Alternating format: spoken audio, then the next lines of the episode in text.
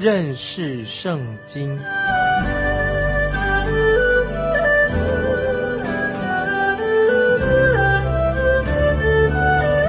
认识上帝的话，把上帝的话带到全世界。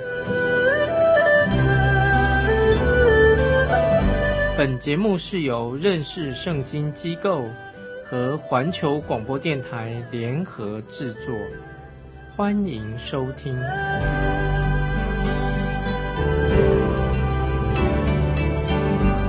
亲爱的听众朋友，你好，欢迎收听认识圣经。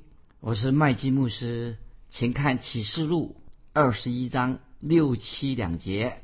启示录二十一章第六节、第七节，他又对我说：“都成了。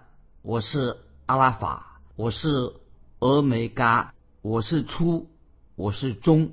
我要将生命的泉的水白白赐给那口渴的人喝，得胜的必承受这些为业。我要做他的神，他要做我的儿子。注意启示录二十一章六七两节非常重要。这里说到我是阿拉法，我是俄梅嘎，我是初，我是终。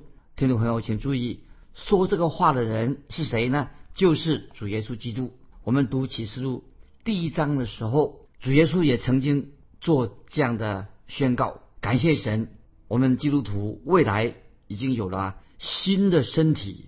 那么有了身体之后，有了新的身体，就是非常渴慕神，也渴慕我们跟神之间建立非常密切的关系，而且因此我们基督徒会心满意足。所以我们读启示录二十一章第六节这样说：我们再看启示录二十一章第六节下半怎么说？我要将生命泉的水白白赐给那口渴的人喝。那这什么意思呢？我们再来默想这些经文。我们曾经在马太福音第五章六节，主耶稣也说过这样的话。马太福音五章六节，主耶稣说：“饥渴慕义的人有福了，因为他们必得饱足。”这个经文再念一遍，很重要。饥渴慕义的人有福了，因为他们必得饱足。这是主耶稣在马太福音五章六节所说的，表示说所有的基督徒因着信。他们会成为真正的灵里面的得胜者。那么，我要引用约翰一书，约翰一书五章四节这样说：怎么说基督徒啊是得胜者呢？约翰一书五章四节这样说：因为凡从神生的，就胜过世界；使我们胜了世界的，就是我们的信心。把约翰一书五章第四节再念一遍：因为凡从神生的。就胜过世界，使我们胜了世界的，就是我们的信心。接下来我们继续回到启示录二十一章七节怎么说？启示录二十二十一章七节说：“我要做他的神，他要做我的儿子。”这些经文是什么意思？那么我们知道，我们基督徒是借着因为信靠耶稣基督，因为信任耶稣基督，我们就成为神的儿女了。所以很清楚的，约翰福音一章十二节。这样教导我们，《约翰福音》一章十二节说：“凡接待他的，就是信他名的人，他就赐他们权柄做神的儿女。”这类经文啊，配合我们启示录二十一章七节，《约翰福音》一章十二节，我再念一遍：“凡接待他的，就是信他名的人，他就赐给他们权柄做神的儿女。”所以启示录这里说到得胜的，就是必承受这些为业，就是讲到启示录二十一章。七节所说的得胜的这些得胜的人必承受这些为业，因为这个应许是给赐给神的儿女的。那现在我要引用罗马书八章十六十七节来印证，跟刚才我们所读过启示录二十一章七节所说的。罗马书八章十六十七节这样说：圣灵与我们的心同证，我们是神的儿女，既是儿女。便是后世，就是神的后世，和基督同作后世。如果我们和他一同受苦，也必和他一同得荣耀。所以，我们读启示录二十一章七节下半的时候，就是特别因为二十一章七节说，做我的儿子。那么这个用法很特别，为什么？启示录二十一章七节下面说做我的儿子啊，听众朋友，这是曾经有一位学者，圣经学者提醒我们，他说使徒约翰在这里啊，他只有在这一节经文里面，就是启示录二十一章七节，只有在这些经文提到讲到基督徒跟神的关系是什么关系呢？就是父子的关系，所以就是我们基督徒，神是我们的父，我们是神的儿子，这关系非常。密切，所以我们知道教会的基督徒都是神的儿子。基督徒不单单是神的子民，不单单做神的子民哦，特别这里强调什么呢？基督徒有一个非常荣耀独特的地位，跟父神的关系是什么呢？他们成为神的儿女啊，我们是神的儿女，这个关系非常荣耀独特。啊，现在我在引用约翰一书三章二节，注意这些经文都很重要，跟可以联系起来。我们跟神的关系是什么？约翰一书三章第二节说：“亲爱的弟兄啊，我们现在是神的儿女，将来如何还未显明，但我们知道主若显现，我们必要向他，因为必得见他的真体。”以上所引用的经文。都告诉我们，我们是不但是神的子民，而且我们是神的儿女。那接下来我们要进到启示录二十一章第八节，二十一章第八节启示录，唯有胆怯的、不信的、可憎的、杀人的、淫乱的、行邪术的、拜偶像的和一切说谎话的，他们的粪就在烧着硫磺的火壶里。这是第二次的死。那么这些经文。说到一些重要的事情，令我们很稀奇。第一件事情，在这节经文提到什么呢？就是我们看到关于新天新地的创造，在新天新地里面就已经没有了新天新地跟这个人进到火湖硫磺失上的人这个处境哎没有关系，跟哪所记得，所以第八节提到新天新地跟这个落在进到。火湖的人、失上的人啊，没有关系。特别提到第八节提到什么呢？因为未来啊，明显的神的儿女他会进到新天新地当中。刚才我们所读过的第八二十一章八节，其实说使人胆怯、不信、可证、杀人等等的罪啊，当然这些绝对不会出现在新天新地当中，因为罪不会在进到新天新地当中，因为新天新地是神的。新的创造在那里，所有的罪恶都被挡在外面。第三点，我们也可以看得很清楚，这节经文也告诉我们说，啊，火湖啊，有火湖这个地方，很多人不相信火湖将会存到永远，就是直到人第二的次的死，那么会进到火湖里面。火湖是一个什么样的地方呢？火湖乃是不信的人与神永远隔绝的地方，这个地方非常非常的恐怖。那么我们现在继续再提醒听众朋友，这个跟硫磺火湖不同的，就是讲到这个新耶路撒冷城。新耶路撒冷城是是极其美丽、极其优雅，是令人欢喜快乐的一个新耶路撒冷。所以要形容这个新耶路撒冷啊，要怎么样形容？不容易形容，所以只能这样说：在天路天地路程当中啊，我们走这个天地路程当中。都是让人都是觉得精疲力尽啊，做的走的很辛苦。但是，一想到新耶路撒冷的时候啊，将来进到新耶路撒冷城的时候啊，那是非常非常荣耀无比的地方。对我们走天路程这个路程很辛苦的人呐，对我们是一个大的激励。所以我们一提到新耶路撒冷，就是是讲千禧年之后的一个大城新耶路撒冷，因为千禧年结束的时候，我们知道千禧年结束。之后，然后永恒就开始了。那么新耶路撒冷啊就会出现了。所以，在我要引用约翰福音十四章第二节，这里特别提到主耶稣，他为我们做一些什么事情。约翰福音十四章第二节说，主耶稣说：“我去原是为你们预备地方去。”这节经文说的太好了。约翰福音十四章二节，主耶稣说：“我去。”原是为你们预备地方去。那么主耶稣所预备的地方是什么呢？他心中所说的就是什么呢？就是新耶路撒冷。这个城新耶路撒冷，当地上一切的地上的事情已经过去之后，那么新耶路撒冷将要从天而降。当新耶路撒冷从天而降的时候，就是永恒的时代已经开始了。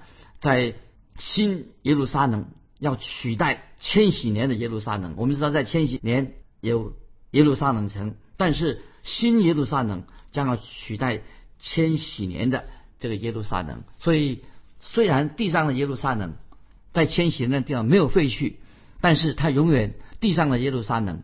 迁徙的耶路撒冷永远是居第二位，所以我们知道新耶路撒冷是完美的，绝对其中没有绝对没有悖逆的事情，而是一个完全的地上的耶路撒冷。当然啊，有有罪恶啊，有悖逆的事情发生，所以新耶路撒冷将会超越地上的耶路撒冷城，这是我们听众朋友可以期待。那么这个再提醒。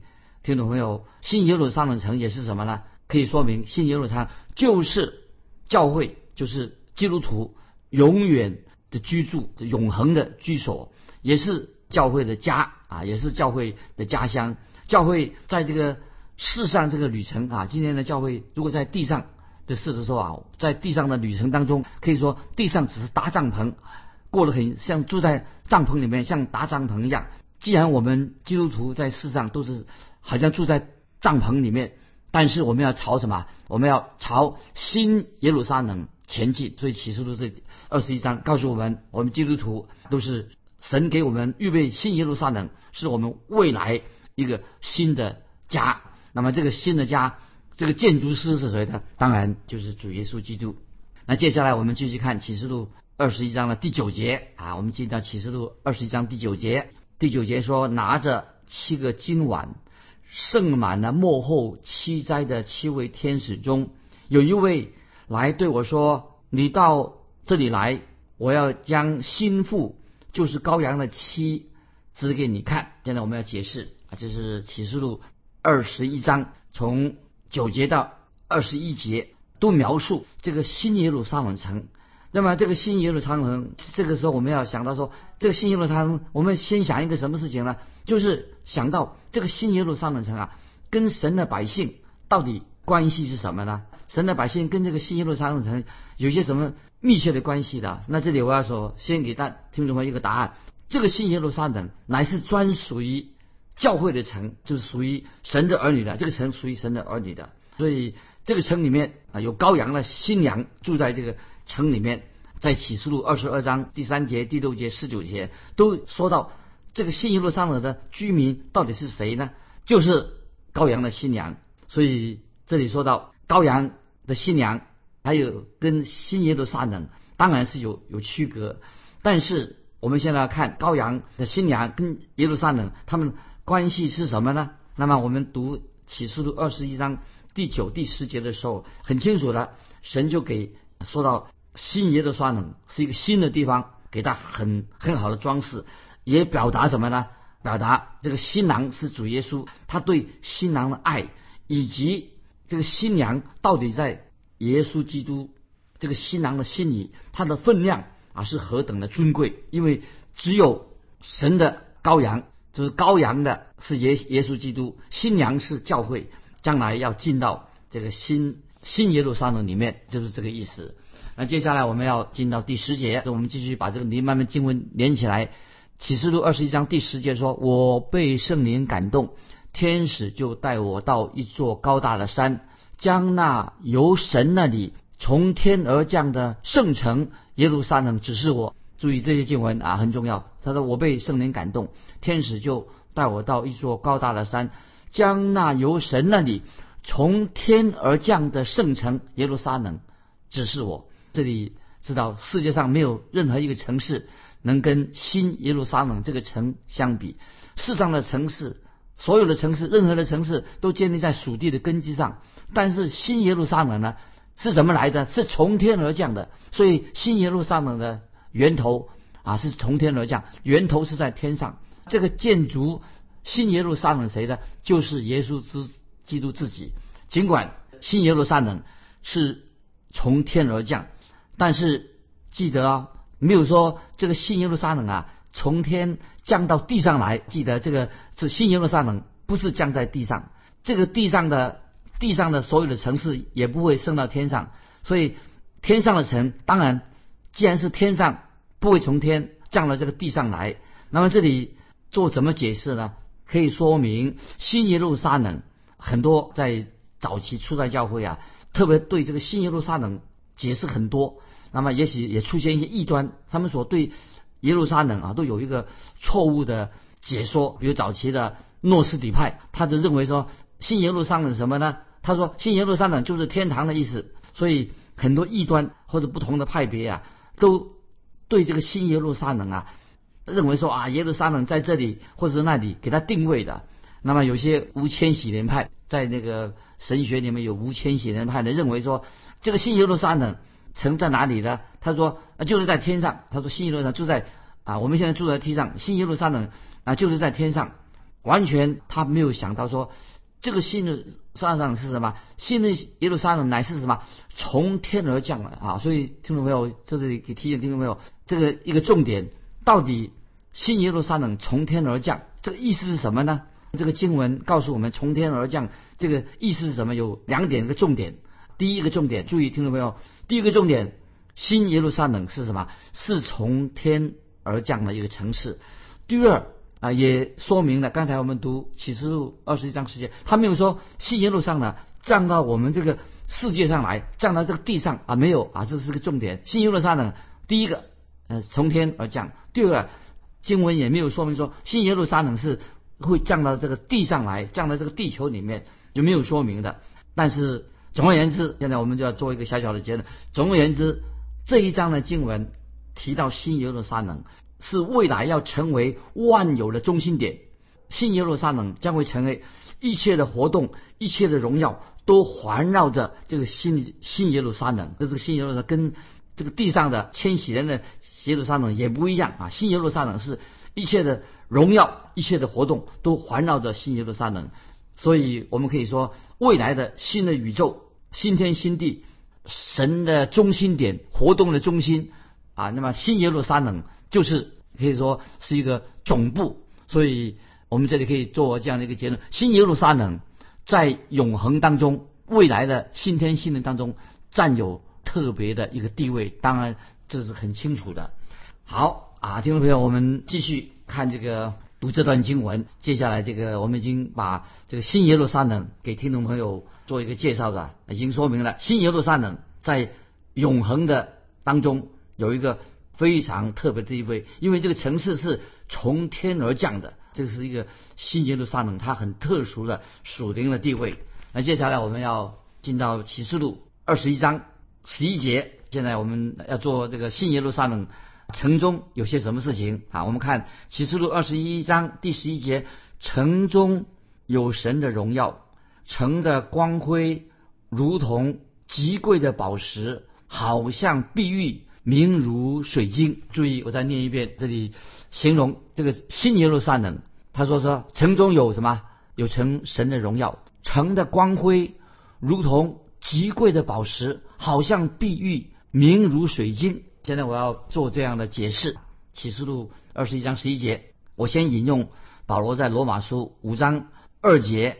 五章二节，保罗曾经告诉每一位基督徒，心里要有一个特别的盼望。盼望什么呢？好，我们翻到罗马书第五章第二节，保罗特别告诉每一个基督徒一件重要的事情。他怎么说？罗马书五章二节说要。欢欢喜喜盼望神的荣耀啊！这个说的很好。罗马书五章二节说，要基督徒每一位基督徒要欢欢喜喜盼望神的荣耀。这些经文什么意思呢？听众朋友，我要告诉你，将来新耶路撒冷这个盼望要在新耶路撒冷从天而降之后才会实现。所以，听众朋友，既然保罗说五章二节只是基督徒说要欢欢喜喜盼望神的荣耀。那么，盼望神的荣耀怎么会实现呢？当然就在新耶路撒冷这个城当中，新耶路撒冷才会实现这个欢欢喜喜的盼望，就是神的荣耀才会实现。那么我们知道，今天你我我们都是虽然是蒙恩的罪人，我们是罪人，罪人能够见证出神的荣耀吗？当然不可能啊！所以保罗说五章二节说欢欢喜喜盼望神的荣耀。那么我们罪人虽然蒙恩的得救了，但是都不可能完全的见证出神的荣耀。这尤其以色列百姓，为什么以色列百姓他们要需要在旷野漂流四十年？为什么呢？既然出埃及的还要在旷野漂流，他们以色列百姓在旷野漂流的时候啊，已经学会了神对他们一个教训。什么教训呢？以色列为什么在旷野要漂流呢？他们在营中什么常常就发生什么背逆神的事情。他们在旷野漂流的时候经历什么呢？神给他们教训，因为当中就发生在以色列百姓当中背逆神的事情经常发生。所以既然悖逆的事情发生的时候啊，那么神的荣耀，当时神的荣耀出现什么呢？当时以色列人在旷野漂流的时候，当神的荣耀出现的时候是什么呢？就是乃是要对以色列人做一个惩罚啊！所以听众朋友，以色列人在旷野漂流的时候啊，他们已经有这样的一个教训：神的荣耀出现的时候、显现的时候，就是神的惩罚临到他们啊！因为那个时候，因为人的特别犯罪的人，他们。对神的荣耀，一想到神的荣耀的时候啊，都让什么人心中生出恐惧，他们害怕。人为什么他们害怕呢？神的荣耀出现，他为什么害怕？因为他们犯了罪。但是我们知道啊，今天我们基督徒啊，我们提到神荣耀，因为现在我们现在的基督徒，我们已经蒙恩了，那么我们已经披戴了耶稣基督的义袍，所以耶稣基督定十字架，把他的义归给我们，基督的义袍已经披在我们身上了。所以当我们今天。基督徒站在父神面前，站在神面前的时候啊，为什么呢？我们就能够能够站在神的面前，所以有了基督的衣袍，我们的眼睛可以定睛在啊神的荣耀。听众朋友，你这样想起来，这将是何等的荣耀！本来我们看见神的荣耀的话，我们心生恐惧，罪人因为犯罪了恐惧。但是现在我们穿上了基督衣袍，我们可以站在父神的面前，我们可以。看见神的荣耀，我们成为一个有福的人啊！所以接下来呃做两个两点，在这个讲到新耶路撒冷一个事实，告诉我们说很重要，就是神的荣耀将会完全的彰显在新耶路撒冷当中。第一点，我们很知道，表示新耶路撒冷表示神的同在。既然神的同在，也表示神的荣耀同在，这个城新耶路撒冷成为什么？荣耀的源头，新耶路撒冷成为神荣耀的一个源头。意思就是说，所有的的祝福都会从这个新耶路撒冷散发到各地。一个重点，神的荣耀完全彰显在这个新耶路撒。第二呢，更重要的就是之前每一位圣徒之前他们很害怕，当神显现的荣耀的时候，他们会感觉到害怕。但是未来的新耶路撒冷啊，每一位信徒、神的儿女啊，当神的荣耀。彰显出来的时候啊，他们心里面呢不会害怕，因为之前过去因为他们是人犯了罪，所以神荣耀彰显了，他们恐惧害怕，怕神的刑罚。但是现在不是的，因为当神荣耀彰显的时候，他们变成什么呢？他们就敬畏神。所以在新耶路撒冷的时候啊，那些蒙恩得救的人，他们会与神同在，在一个有神荣耀的城市当中。